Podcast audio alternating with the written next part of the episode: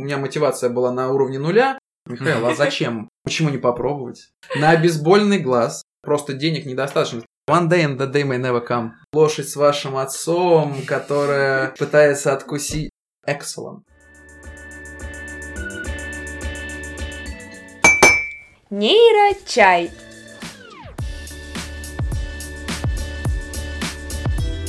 Всем привет! Это подкаст о том, как работает мозг, зачем это знать и что с этим всем делать. Меня зовут Виктория Земляк. И я, Владимир Михеев.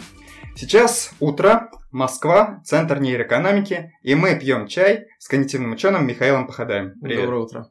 Михаил – специалист по айтрекингу.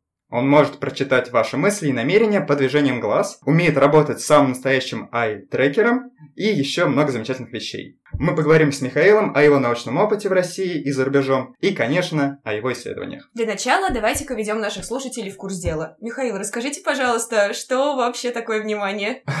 Ну, смотрите, э, внимание — это такой механизм нашего мозга, который э, позволяет использовать ограниченные возможности нашего мозга, так как они, мозг не безграничен, у него определенный запас энергии, определенный запас, скажем так, возможностей, и внимание, оно позволяет фокусировать эту энергию, фокусировать эти возможности на каких-то определенных объектах. Да, то есть внимание, оно как бы фильтрует поступающую информацию и выдает нашему сознанию то, что ему в данный момент необходимо для решения каких-то поставленных задач. Какой вообще минимальный набор основных фактов и теорий, которые нужно знать, чтобы разбираться в этой теме? Назовите хотя бы несколько. Э, ну, есть, допустим, одна из э, на данный момент ключевых концепций устройства системы внимания. Это теория Майкла Познера о том, что система внимания она состоит из э, трех каких-то основных, трех основных механизмов. Это механизм ориентирования внимания, механизм поддержания внимания и механизм контроля внимания. То есть это э, Михаил, Майкл, Михаил Познер, Майкл Познер, американский ученый, в 80-е годы выпустил, написал одну из основополагающих работ по механизмам ориентирования внимания, где он подразделил систему внимания на три вот этих главных механизма.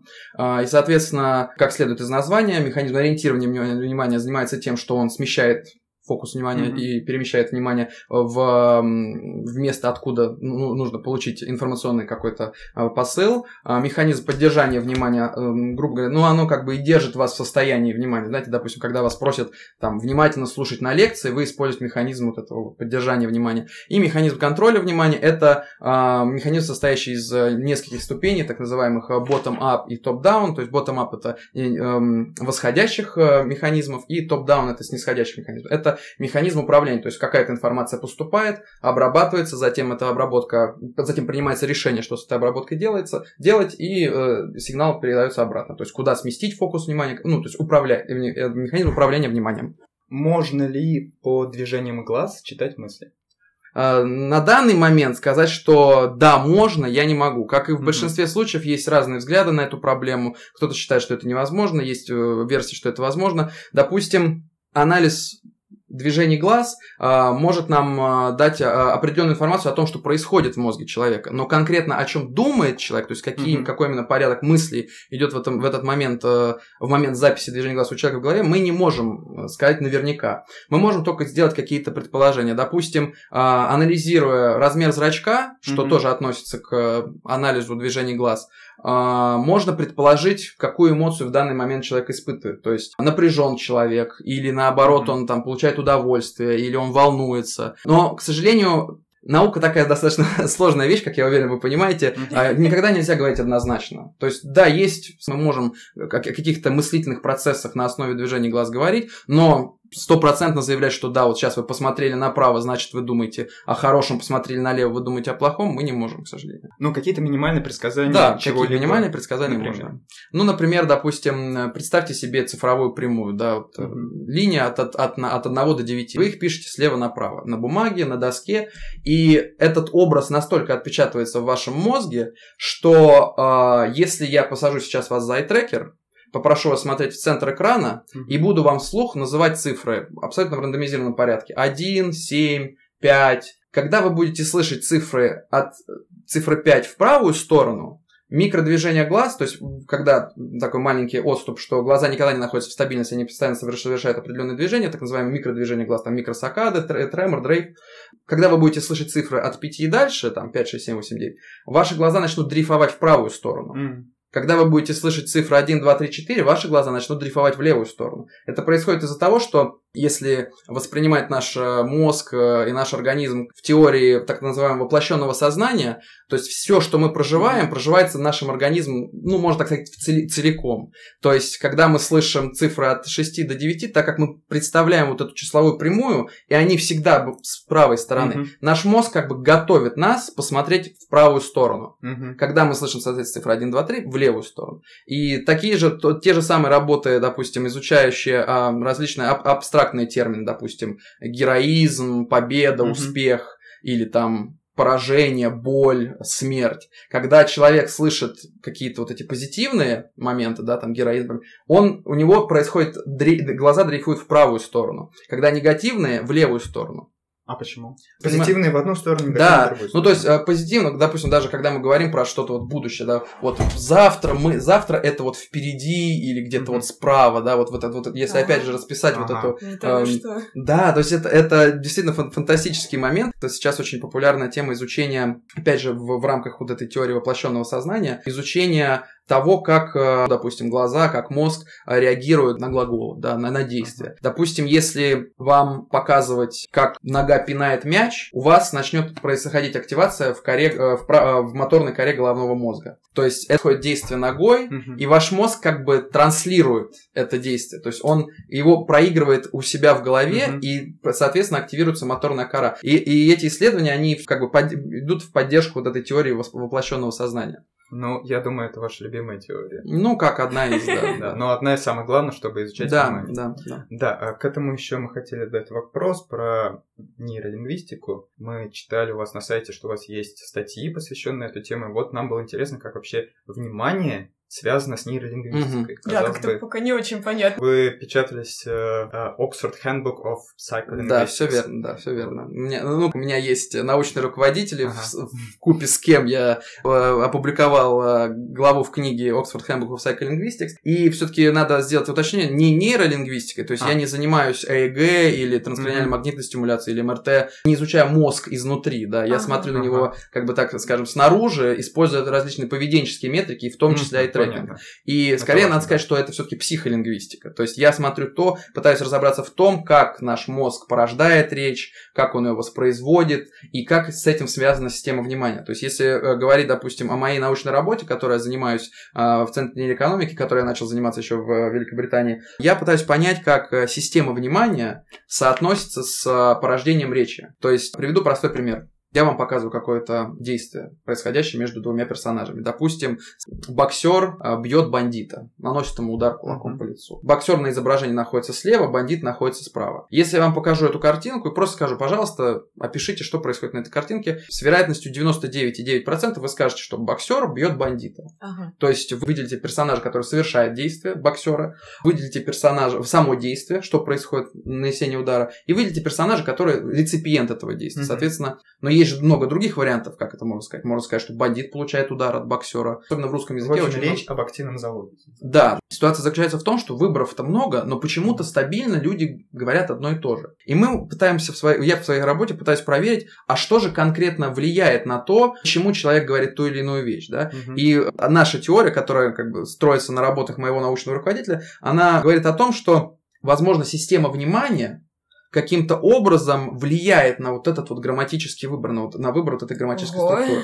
То есть сначала вы получаете информацию, да, то есть как mm-hmm. раз вот система внимания обрабатывает. Все это происходит в миллисекунду. Mm-hmm. То есть вы еще не осознаете, что происходит на картинке, но ваш мозг уже какую-то информацию получил. Какую информацию он получает? Что вот есть а что-то одна какая-то сущность, есть какая-то вторая сущность, mm-hmm. что-то скорее, как-то эти сущности друг с другом связаны. И мозг выделяет сразу актора, да, то есть действующее лицо. Агенс. Вот этот момент как раз-таки мы и пытаемся понять, ага. выделяет ли он сразу этого агенса, или же как-то он закладывает. То есть есть теория, которая говорит о том, что мы получаем вот этот вот так называемый жест, вот этот, ну, первый взгляд, да, и мы сразу уже знаем, какую грамматическую структуру мы построим. Что один что-то делает с другим. Все, больше нам ни, уже никак по-другому мы повлиять на финальную грамматическую структуру не можем. Соответственно, это говорит нам о том, что если бы, допустим, мы сначала посмотрели на бандита, то, значит, все по-другому. Мы скажем, что бандит получает удар от mm-hmm. боксера. Но так не происходит.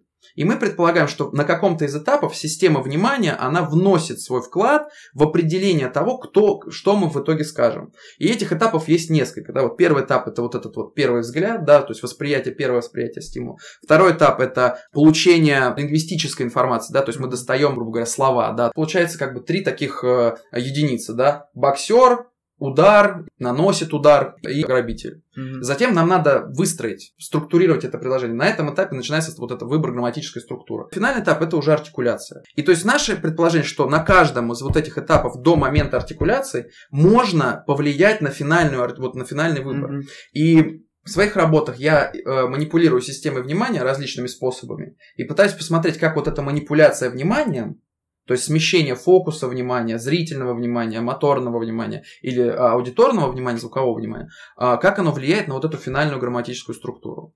То есть вот представьте себе опять же вот эту ситуацию. Я вам показываю эту картинку, где боксер бьет грабителя. Но перед тем, как я вам показал эту картинку, на позиции грабителя появляется красный круг. Это метод манипуляции, да? Смещение, да. Ага. Ну, мани- манипуляция внимания, хорошо. Маркирование. Вообще это называется прайминг. Метод прайминг. прайминг. Праймирование внимания, да, с помощью различных маркеров. Вот мы маркируем внимание к грабителю, и неудивительно, понятное дело, что человек тогда точно скажет, что грабитель получает удар от боксера. Однако не все так однозначно. Человек, когда мы маркируем грабителя, он не будет говорить в 100% случаев, грабитель получает удар. Все равно в 80% случаев он скажет, что боксер наносит удар грабителю. Таким образом, мы можем манипулировать вниманием, мы можем да. давать подсказки для да. внимания. Да, то есть мы даем подсказки для внимания и пытаемся понять, отражается ли вот эта вот манипуляция, mm-hmm. вот эти подсказки в порождаемых предложениях э, испытуемого. Нейрочай. Это все очень интересные исследования, но они фундаментальные. Угу. А если от, от исследования внимания какое-нибудь прикладное значение? Допустим, в медицине или бизнеса. Ну, вообще, любая, любые фундаментальные исследования, я потому что постоянно получаю этот вопрос, типа, Михаил, а зачем? Для, зачем вообще вы все это делаете? Это очень хороший вопрос. Э, это действительно хороший вопрос, и однозначного ответа на этот вопрос у меня нет. Это как и любая наука. Мы это делаем, потому что это кирпичик в вот в этом вот огромном доме фундаментальной науки, которая, из которой потом, может быть, кто-нибудь когда-нибудь возьмет мои исследования, приложит их к десяткам других исследований и выведет какую-нибудь единую теорию, взаимосвязи внимания, порождения речи. Было вот. бы здорово. Да, будем на это надеяться. Когда-нибудь, one day and the day may never come. А, ну, как бы то ни было. Ну, вот вы еще назвали iTracker. Вот мы хотим побольше узнать mm-hmm. про него, ну а также нам интересно, какие вообще методы есть для изучения внимания. Так как все-таки внимание это результат работы мозга, соответственно, можно изучать э, различные области мозга, которые отвечают за манипуляцию вниманием. Да, допустим, да, э, исполнительный контроль внимания – это лобные доли. Да, соответственно, mm-hmm. если мы хотим проверить, как человек, э, допустим, управляет своим вниманием, мы можем посадить его в МРТ-сканер и дать mm-hmm. ему какие-то задачи, где ему надо вот либо переключаться между несколькими задачами одновременно, либо где, ну, где он применяет этот исполнительный контроль и анализировать активность его лобной доли. А, допустим, если мы хотим, а, допустим, то, что я хочу сделать в дальнейшем, действительно ли анатомически вза взаимосвязаны механизмы внимания и порождения речи, мы можем тот же самый эксперимент, которым я занимаюсь, да, манипулированием, мы можем переместить его, допустим, опять же в ФМРТ или в транскраниальный магнитный стимулятор, или провести электроэнцефалографическое исследование.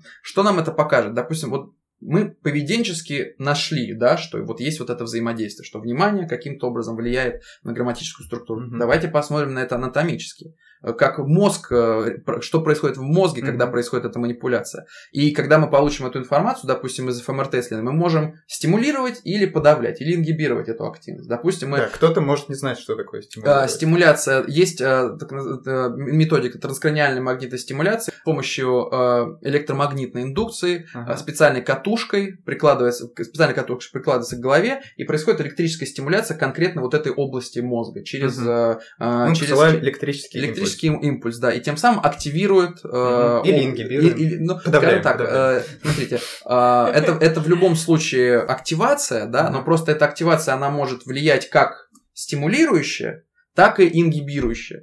То есть, грубо говоря, если... Э, обращали, наверное, внимание, да, вы заходите в комнату, где не очень приятно пахнет, спустя какое-то время вы уже этот запах не чувствуете. Почему? Потому что у вас э, нейроны, отвечающие за восприятие, вот, за обработку этого запаха, они просто настолько устают mm-hmm. стимулироваться, что уже эта стимуляция не достигает того пикового уровня, чтобы вы сказали, там, боже, как здесь неприятно пахнет. Mm-hmm. Да?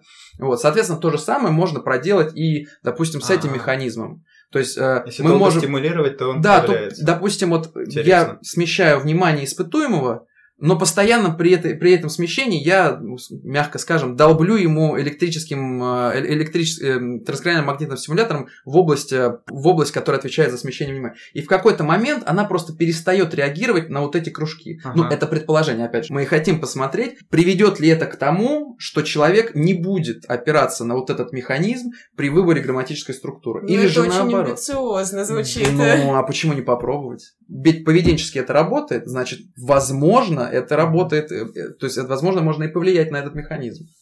Либо его выключить, либо его, скажем так, простимулировать. Теперь вопрос про iTracker. Угу. Это ваш, как бы, ваш основной инструмент. Что это такое вообще? Для чего он используется? Как это работает? Угу. Смотрите, э, методика айтрекинга, по-русски это называется окулография, это методика записи и анализа движений глаз. Мы используем, начиная с конца 19 века, различные способы вот этой записи и анализа движения глаз. То есть мы записываем с помощью разного рода окулографов. Окулографы бывают нескольких видов, начиная от так называемых инвазивных, где есть непосредственный контакт с глазного яблока с записывающим устройством. Такие окулографы сейчас используются ре- э, гораздо реже. Это когда прям на глаз. Когда прям на глаз, да, э, это очень. Лазер, да? А, нет, смотрите, здесь, э, если взять, допустим, например, лабораторию Московского государственного университета в 70-е годы, которая в большинстве своем работала с использованием либо электроокулографов. Электроокулограф это когда у вас два, так как глаз это диполь, да, он плюс на роговице, минус на сетчатке. Ага. И, соответственно, когда глаз двигается, у вас два электрода наклеены, и, соответственно, он записывает вот это вот изменение полярности глаза и О. тем самым регистрирует положение глаза. Это очень хорошая методика для Сложная. того, чтобы...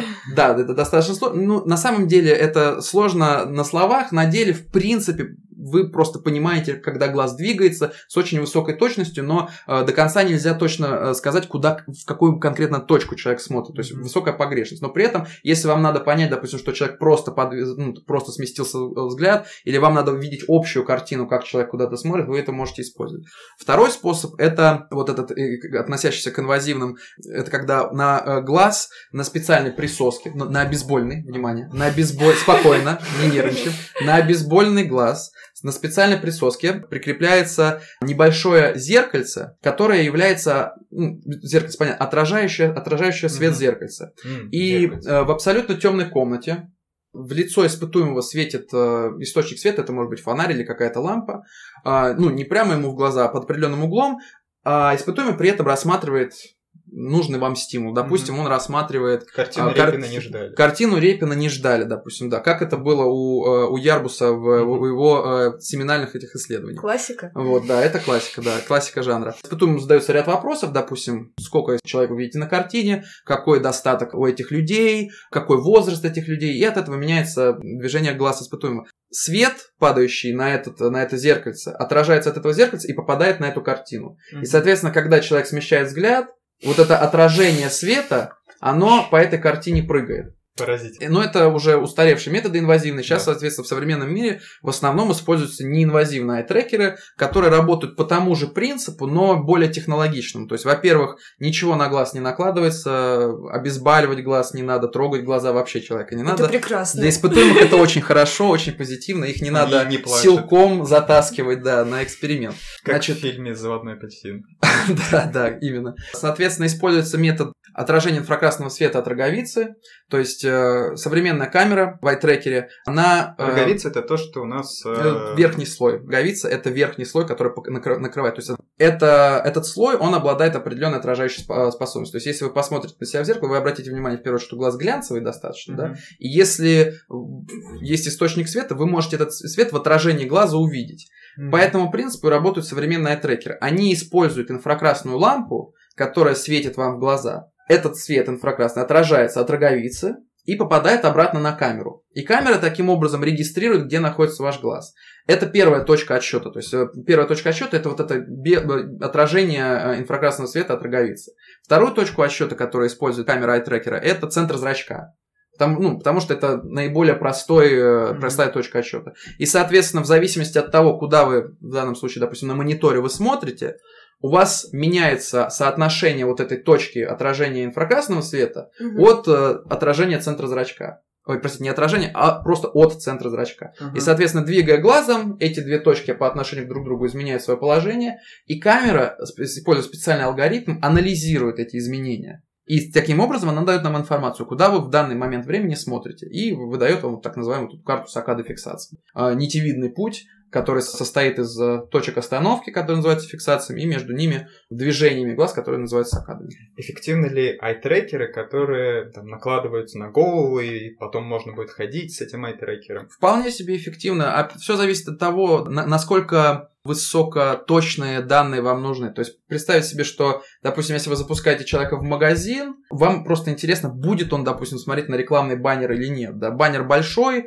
соответственно, человек, если просто даже на него посмотрит, вам не важно э, понимание, на какую букву он смотрит, на букву там, допустим, если там скидки, на букву S или на букву D. Вам такая информация детально не нужна. Вам достаточно просто понять, заметил, не заметил. Поэтому э, переносные трекеры, э, там, которые надеваются на голову, допустим, или в виде очков, они не обладают высокой частотой, то есть частота это раскад... количество кадров в секунду, которые записывает камера. Они не обладают высокой частотой, то есть они где-то, может быть, 60 Гц, 120 Гц, есть модель там 250 Гц, да. Выше частота не нужна, потому что все равно погрешность будет достаточно большая. Да, они обладают э, до- достаточной точностью под определенные задачи. Возможно, mm-hmm. записывать микродвижение глаз у них не очень получится, но для каких-то решений вот таких вот нейромаркетинговых задач вполне их будет достаточно. То есть, возвращаясь к вопросу о прикладном значении, то есть мы видим, что iTracker, по крайней мере, используется в маркетинге. Конечно. О, нейромаркетинг, да, да. мы к этому пришли. Um, ну, вы сами участвуете в таких исследованиях? Uh, нет, я нейромаркетинговыми исследованиями не занимаюсь. Это не, не нет, это не моя, как бы, да, не моя специализация, не мой главный интерес. Мы еще хотели поговорить, как бы это правильно сказать, о трендах, наверное. Mm-hmm. Что вообще сейчас изучают в сфере зрительного внимания? С моей точки зрения, наиболее интересным изучением является вообще вот это фундаментальное а, определение функционала вот этих, допустим, движений глаз, микродвижений глаз. Вот что они делают и что нам, что, какую информацию мы можем из этого получить. А, для начала, какие вообще есть движения глаз? А, ну, под, можно их подразделить на так называемые макродвижения и микродвижения. То есть макродвижение это то, что мы можем увидеть невооруженным взглядом, э, глазом. То есть, допустим, вы там смотрите с одной картинки, переводите взгляд на другую картинку, это макродвижение. То есть вы фиксировались на одном изображении, потом вы сделали длинную сакаду, зафиксировались на втором изображении. То есть фиксация это остановки, сакада это движение глаз. К ним э, есть также уровень так называемых микродвижений глаз. То есть э, есть определенный уровень, э, есть такая определенная граница, которая, которой очень многие исследователи спорят до сих пор, Но что же условно, считать, да, условно, да, что же считать макродвижениями, а что считать микродвижениями. Потому что у каждого, соответственно, движения глаз у него есть свои параметры. Допустим, у сакады это там скорость, которую сакада достигает, и процесс вот этого набора скорости, mm-hmm. то есть насколько быстро она достигает пиковой mm-hmm. скорости, а, продолжительность, протяженность сакады, у фиксации, соответственно, тоже есть продолжительность фиксации. И вот что считать микросакады, а что считать макросакадой. То есть есть, допустим, ну, опять же, не буду вдаваться в эти в цифровые детали, но к микродвижениям глаза относится вот так называемое стационарное движение. То есть когда вы смотрите в одну точку, но при этом ваш глаз совершает определенное движение. Это происходит вследствие того, что к глазу подведены одни из самых быстрых мышц в организме, да, и они постоянно находятся в готовности сместить глаз э, дальше. Для этого им требуется, скажем так, быть постоянно напряженным напряженными. Из-за этого глаз совершает определенное микродвижение, к которому относится дрейф. Это когда вы смотрите в одну точку, ваш глаз, он, опять же, находится нестабильно, и он потихонечку уплывает от точки фиксации. Есть несколько теорий, а, теорий, для чего это нужно. Одна из теорий говорит нам о том, что если вы на сетчатке э, зафиксируете какой-то из объектов, да, то есть это, опять же, ярбусовские исследования, он э, в эти присоски вставлял изображение, допустим, не знаю, какой-нибудь фигуры, да, шахматной, и через какое-то время, так как Зрачки. вы двигаете глаз, а фигура, она положение свое не изменяет, она находится на, на, том же, на той же области ага. сетчатки, она с, там, в течение двух-трех секунд, она исчезает. То есть почему это происходит? Потому что э, любой объект вокруг нас, он отражает, э, он отражает фотоны, он отражает вот эти световые частицы. И, соответственно, сетчатка, она этими световыми частицами, она возбуждается, грубо говоря. То есть когда на нее попадает фотон, а, происходит активация, химическая реакция, э, поступает электрический сигнал в зрительную кору, и мы получаем какое-то изображение. Но, возвращаясь, допустим, к вот этой вот усталости да, нейронов, да, если в одну точку постоянно стучать, в какой-то момент активация перестанет происходить. И то же самое происходит и если вот зафиксировать на сетчатке определенное изображение. То есть просто в одну точку долбит э, фотоны mm-hmm. от э, изображения вот этой шахматной фигуры, и 2-3 секунды нейроны устают, и, и грубо говоря, говорят, все, мне все надоело, я больше не буду реагировать на это изображение. И, соответственно, одна из теорий, для чего нужны вот эти микродвижения, почему происходит дрейф, чтобы смещать это изображение, ми- минимально его смещать, но чтобы постоянно менялись точки активации. То есть чтобы не... нейроны не уставали. Да, да, что... можно так сказать, можно так, если так в простых терминах. да, да. С появлением электроокулографов ученые начали обратили внимание, что глаз не неподвижен, когда человек смотрит в одну точку. Соответственно, изучение, для чего они нужны, с точки зрения, допустим, просто даже вот использование движений глаз в купе, в параллели с а, другими э, э, методами, допустим, с электро, электро, электроэнцефалограммами, с, с МРТ-сканерами, с э, транскраниальными магнитными стимуляторами. Изучение их взаимодействия, то есть использование айтрекинга как сапплементарную, вот это, как помогающую, как дополнительную метрику. То есть, вы знаете, mm-hmm. допустим, как вы проводите эксперимент, вы плюс ко всему берете пол и возраст испытуемого, да? Mm-hmm. То есть, чтобы у вас была какая-то статистика. Не факт, что вам это обязательно понадобится, но это должно быть. Соответственно, мне кажется, что одним из основных трендов в данный момент является вот это вот соотношение этих э, методов друг с другом. И, э, идея, и да? скажем так, использование айтрекера как вот сапплементарное. Что, что нам могут сказать, гла- зная, что происходит в мозге, mm-hmm. что нам могут сказать глаза, как глаза реагируют на активацию в мозге, как движение глаз активирует мозг и так далее.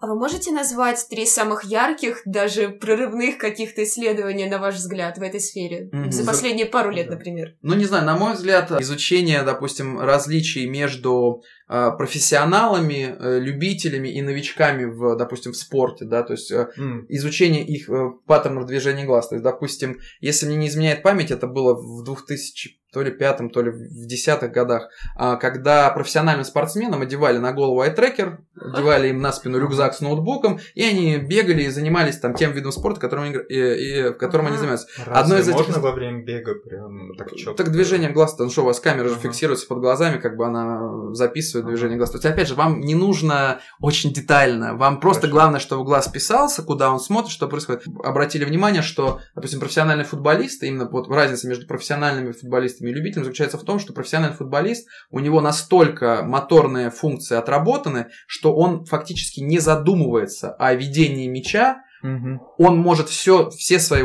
весь вот этот контроль своего внимания направить на противника, на, предполож... на стратегию, что будет происходить с противником, как он будет действовать дальше. То есть, допустим, это вот было исследование с Криштиану Роналду, можно найти в интернете много фотографий, где он вот в этом айтрекере ходит, очень это э, симпатично выглядит. И они обратили внимание, что любители, они во время игры в футбол, они смотрят на ноги. То есть они пытаются из движения ног а, предположить, вот что сделает противник. Профессионал же, он на ноги не смотрит, он смотрит в лицо, потому что он по глазам может предположить, что же, какой же дальний напряжен противник или нет, ну, то есть что же, как он себя сейчас поведет. И это, соответственно, вот одно из таких э, исследований, которое на меня, по крайней мере, произвело просто феноменальное вот, впечатление. Первое исследование, угу. второе. Из такого прям прорывного. Ну или хотя бы удивительного. Или просто интересного. Э, интересно, для меня были э, очень интересные исследования чисто с моей профессиональной точки зрения, мне очень понравились работы датских ученых из университета Копенгагена, в которых они изучали, допустим, вообще как максимально улучшить взаимодействие айтрекера и испытуемого, то есть как скажем так, как правильно записывать движение глаз так, чтобы это было максимально четко, безошибочно и не было никаких погрешностей. Почему? Я понимаю, что это, конечно, это ничего вау, никакой это не вау-эффект, но для меня это было вау-эффектом. Почему? Потому что э, какие-то базовые вещи, о которых ты не задумываешься, когда ты записываешь глаза, которые могут повлиять на финальное качество ваших результатов, там эти, эти, эти вещи были описаны, и они произвели на меня определенное впечатление. То есть, допустим, положение айтрекера на столе с испытуемым должно быть э, сделано так, чтобы непосредственно камера, не, э, камера стояла на отдельном столе, и этот стол не контактировал с испытуемым. Почему? Потому что когда испытуемый сидит за столом, то есть он кладет руки, он может э, двигать зубами, трясти немножечко стол, и это вносит определенную погрешность а, в, ну да, э, в результаты данных, да. То есть вот это на меня произвело впечатление, определенное впечатление, потому что я просто банально даже об этом не задумался, что такие вещи могут повлиять на финальный результат данных.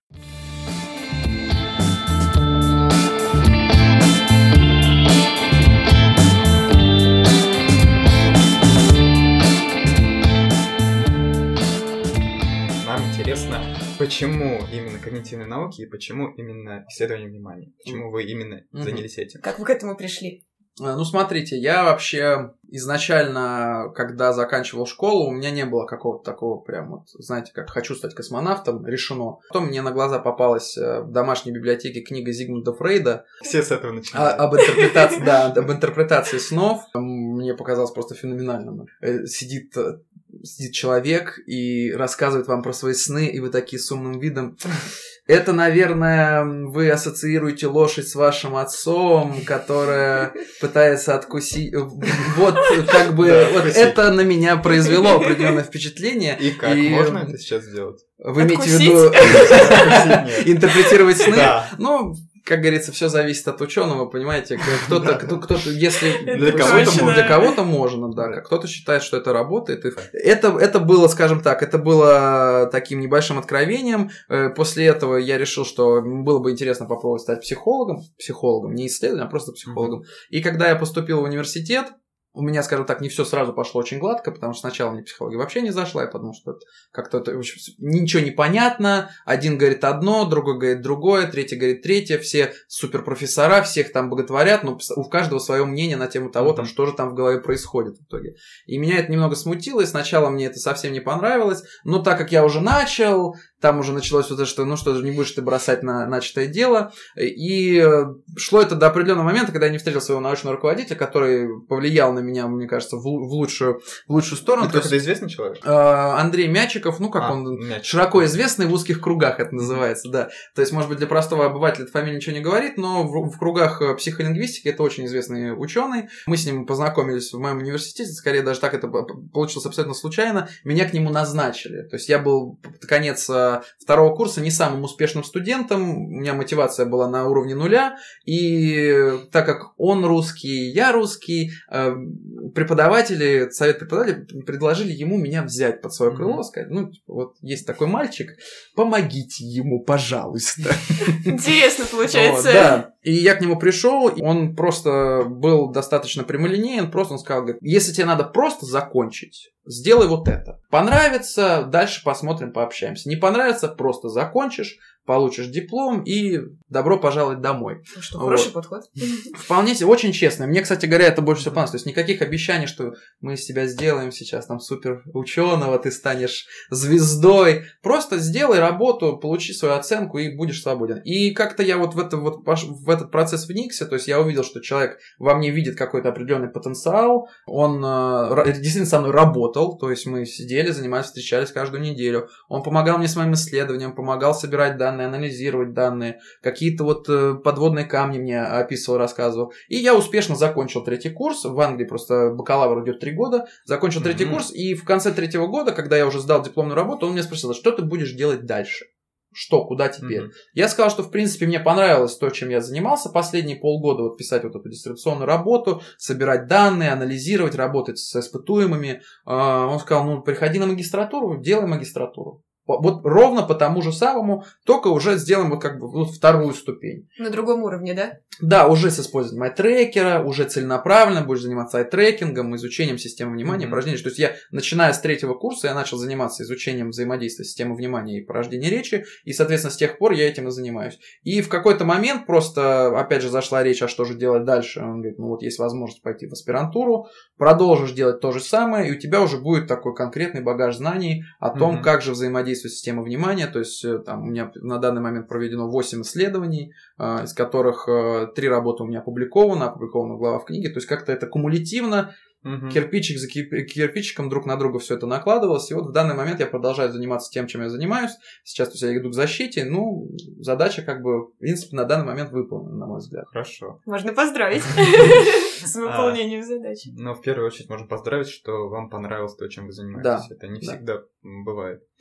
Михаил, вот вы учились почти 5 лет, да? С 17 до 25 я там провел. Да. 8 лет. А как вы выбрали университет? Почему именно Британия? Почему университет Нортумбрии, а потом Эксетера? Сначала был Экзетер, потом Нортумбри. Объясню. А, угу, Выбор вообще был, конечно, на тот момент, когда мне было, когда я заканчивал 11 класс, опять же, как я сказал, я был абсолютно неопределенным молодым человеком, у меня не было какого-то плана. Там выбор был за моими родителями. То есть они мне сказали, что Э, есть возможность э, отправить тебя за рубеж, э, есть финансовая возможность отправить тебя за рубеж, есть возможность просто ездить, уехать за рубеж, учиться там, то есть не, не как там в 80-е, когда этой возможности не было. Угу. Сын, у тебя эта возможность есть, у нас, у нас этой возможности не было, езжай. Мы просто пошли на выставку образования, mm которая проходит ежегодно, там, зимой, насколько я знаю. Выставка образования в Англии. Куча университетов там было представлено, походили по стендам, выбрали, который нам понравился. Там дело Дело в том, что система образования английская, она немного отличается от нашей системы, и у них есть такое понятие, как,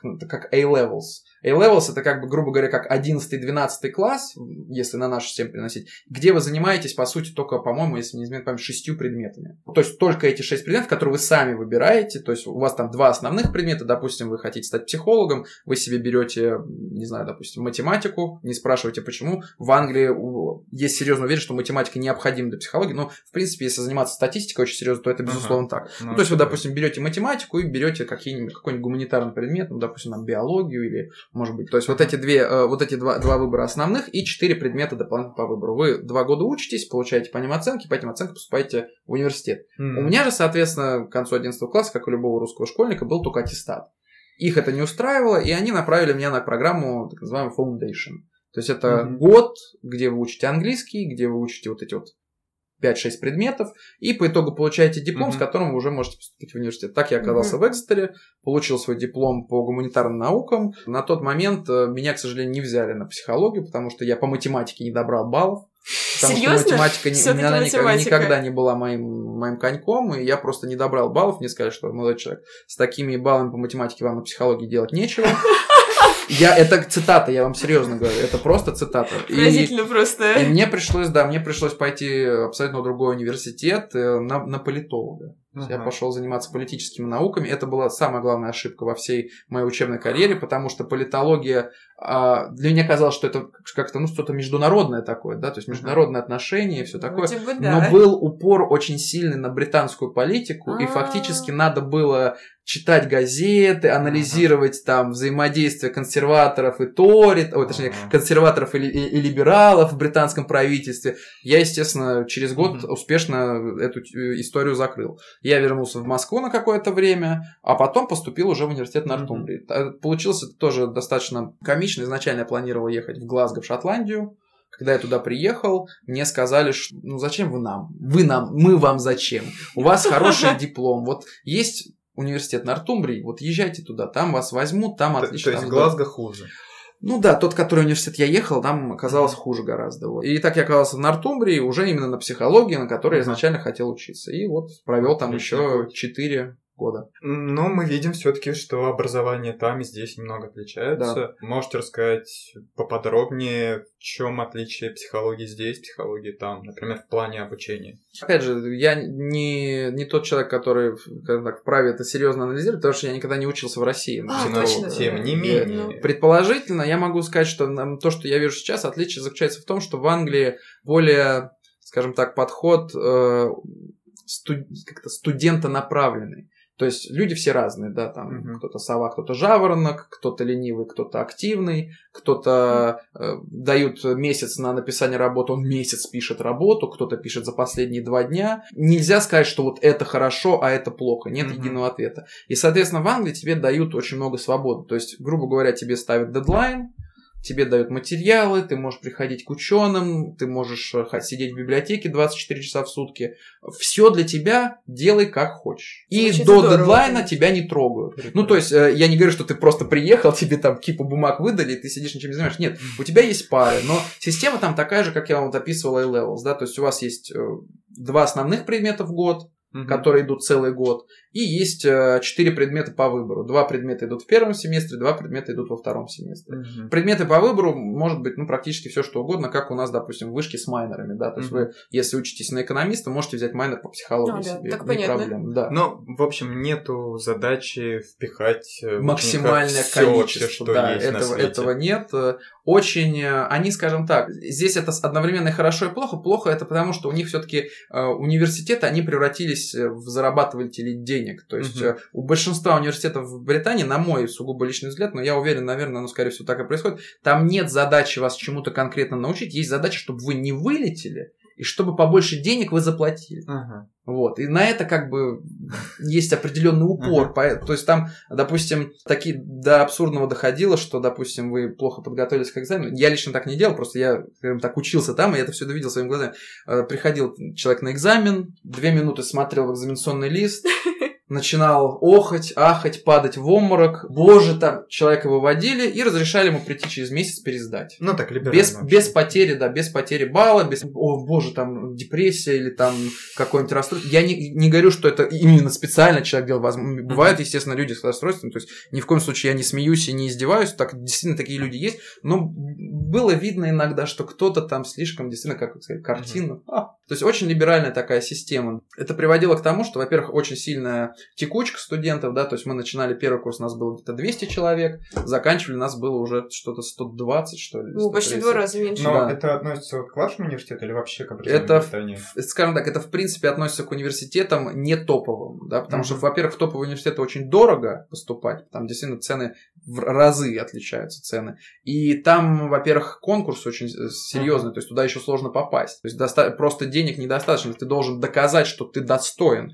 поступить там в тот же Оксфорд, да, Мгм. но зато там с тобой ну, практически тет-а-тет занимаются, то есть у вас там не 200 человек на курсе, а там 50 человек на курсе, да. Есть какая-нибудь еще материальная поддержка в виде стипендий? Скорее нет, чем да. То есть они, опять же, они дают скидки за успеваемость, да. То есть если ты, у тебя все оценки выше 90 баллов, ты можешь претендовать, там, по-моему, чуть ли не на 50% скидку. А это на- реально вообще такие оценки? Вполне есть люди, которые это делают. Но это... Есть это- люди. Посмотрите, знаете, как... Я проблема? слышала. Проблема, нет, нет, я не даже не слышу, я лично знаком с людьми, я лично был знаком с девушкой, которая у нас на протяжении, по-моему, двух или трех лет попадала в тройку лучших студентов. Ничего университета по оценкам, то есть у нее 100 баллов все работы. Проблема там заключается в том, что когда э, преподаватель ставит вам 100 баллов, его зовут на специальный совет, где ему задают вопрос, почему 100 баллов? То есть надо еще объяснить, потому что 100 баллов это excellent, это ни, ни сучка, ни задоринка, это идеально. Идеальная работа у студента-третьекурсника. Что же он там такой? То есть, может, это groundbreaking что-то, может, это Нобелевский лауреат будущий? Должны должны доказать, да. да. Поэтому я не говорю, что там кто-то специально оценки занижает, но можно сделать вывод, что зачем преподавателю расставлять всем по 100 баллов, когда он может поставить, допустим, 90, это высокая оценка, это очень хорошая оценка, да, но это не 100, да, а есть люди, которые вот они перфекционисты, вот им 100 вот баллов надо заработать. А вы перфекционист? Нет. Нет. Ну, Я считаю, что важнее 100 баллов это просто, что работа сделана, сделана хорошо, сделана лично тобой, мгм. то есть это не списано, не своровано, не куплено. Настолько, насколько ты поработал, настолько ты получаешь. Нейрочай.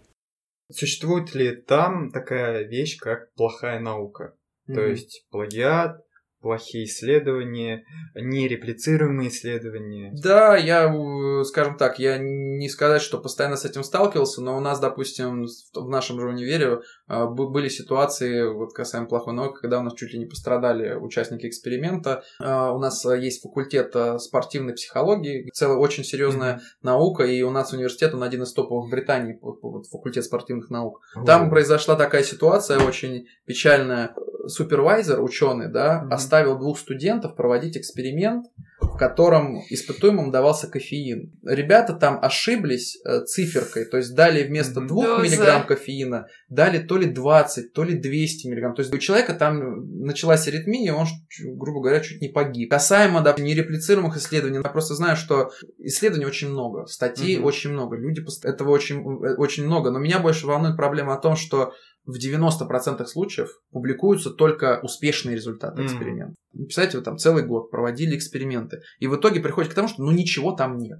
Ну вот нет ничего. И начинается, это называется э, на английском nitpicking, это когда вот вы начинаете вот каждую мелочь вот выдергивать, да, mm-hmm. и вот раздувать, грубо говоря, из мухи слона. И то есть результатов-то по сути вроде нет, но вот красиво написанная статья с как-то вот, знаете, с словес, словарными оборотами красивыми, что вот, э, да, это там маржинально значимое, маржинально, маржинально значимый результат. Он, конечно, не значим, но он маржинально значимый, и его не стоит, допустим, там оставлять без внимания, при, при том, что, по сути, вы совершаете ошибку первого типа, когда на бумаге эффект есть, но эффекта на самом деле нет.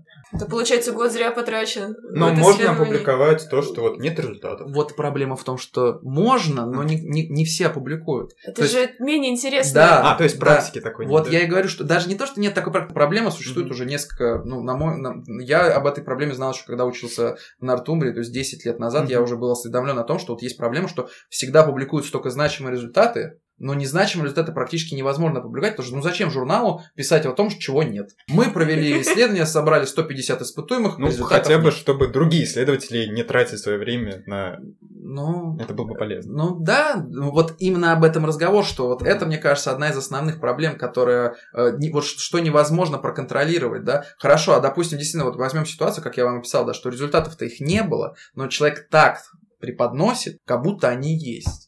Как вот эту проблему решать? Ну, да. Что с этим делать? Финально по теме разницы между там и здесь. Если какая-нибудь научная практика или просто какая-нибудь практика в академии, которая есть там, но ее здесь нет, и лучше было бы ее приобрести. Или наоборот. Хороший вопрос. Даже на примере вышки мне нравится то, что сейчас в вышке происходит. Мне нравятся какие-то преобразования определенные, mm-hmm. вот эти те же появления майнеров, вот это на, просто направленность вышки на вот эту западную систему образования, да, что а, теперь десятибальная система оценок, да, mm-hmm. что в принципе все равно, что 100 баллов, ну только 10 баллов, ну как бы все равно лучше, чем вот либо двойка, либо пятерка, да, все равно mm-hmm. как-то это больше есть возможности для движения. Потом мне, мне бы честно, мне бы хотелось вообще, чтобы была система такая же, как в Британии, когда у вас в неделю очень мало пар, но это подталкивает студентов самих приходить и учиться. Спасибо. То есть, когда у вас не 5 дней в неделю, там, по 6 часов в день вы, вы, вы работаете, да, потому что это физически тяжело. Это, это, и я просто, ну, я человек, у меня э, нет, конечно, дефицита внимания, но иногда у меня были подозрения, что у меня реально дефицит внимания. Я не могу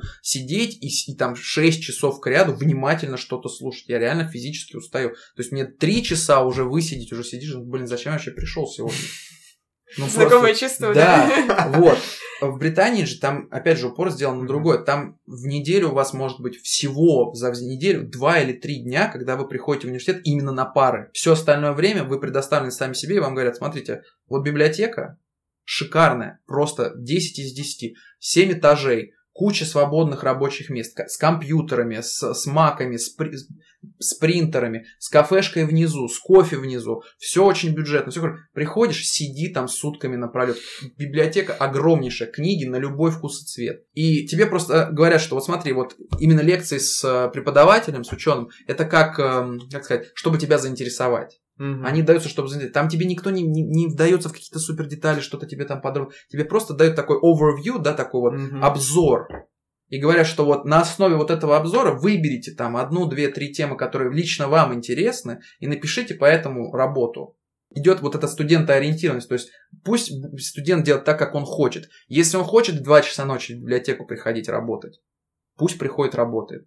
И все-таки, несмотря на все вышеперечисленное, сейчас вы в России. Да. Что главное, что вас мотивировало вернуться и заниматься наукой именно здесь? В первую очередь, конечно, ну это просто это моя родина, у меня здесь семья, у меня здесь э, родители, здесь моя девушка, здесь мой родной город. Э, я все это очень сильно люблю. Ага. Мне это э, мне всегда России не хватало в Великобритании, потому что там абсолютно другие люди, другой подход, да. да. А Конечно. В чем самое большое отличие? Самое большое отличие, ну, во-первых, как бы ты себя там чувствуешь не в своей тарелке, ты себя там чувствуешь иммигрантом, ты mm-hmm. себя чувствуешь человеком, который с тобой здесь, по сути, общаются нормально, пока ты платишь им стабильно деньги. Как uh-huh. только ты... Потому что англичане даже вот просто... При том, что они всегда не супер вежливые, да, но если ты про, просрочил э, платеж на один день, то тебе просто ну, все отрезается, блокируется, uh-huh. и никто не входит в положение, что там папа тебе не успел деньги перевести на оплату учебы или что-то в этом духе. Uh-huh. Они очень, очень прагматично. Не заплатил, до свидания. Мы тут посмотрели статистику поисковых запросов в Яндексе со словом «внимание». И что мы увидели? Больше всего людям интересно, как его улучшить. То mm-hmm. есть, как улучшить внимание, не терять ключи, голову, все остальное. Можете дать, пожалуйста, пару советов для наших слушателей? Как улучшить внимание? Да, если это возможно. Ну, есть разные, э, разные техники, потому что забыть ключи, я думаю, это скорее связано с какой-то вот кратковременной памятью. Не знаю, на, надо обращаться к каким-то определенным мнемотехникам. Не занимаюсь такими вещами, но я бы сказал, наверное, просто тренироваться. Как и в любом деле, тренировки ведут к совершенству. Если заниматься вниманием, если его тренировать активно, то вы станете лучше и перестанете забывать ключи. Тут не поспоришь. Да. Ну, в общем, спасибо, Михаил. Три чая каждому, кто дослушал этот выпуск. До новых чаепитий. Всего доброго. Спасибо.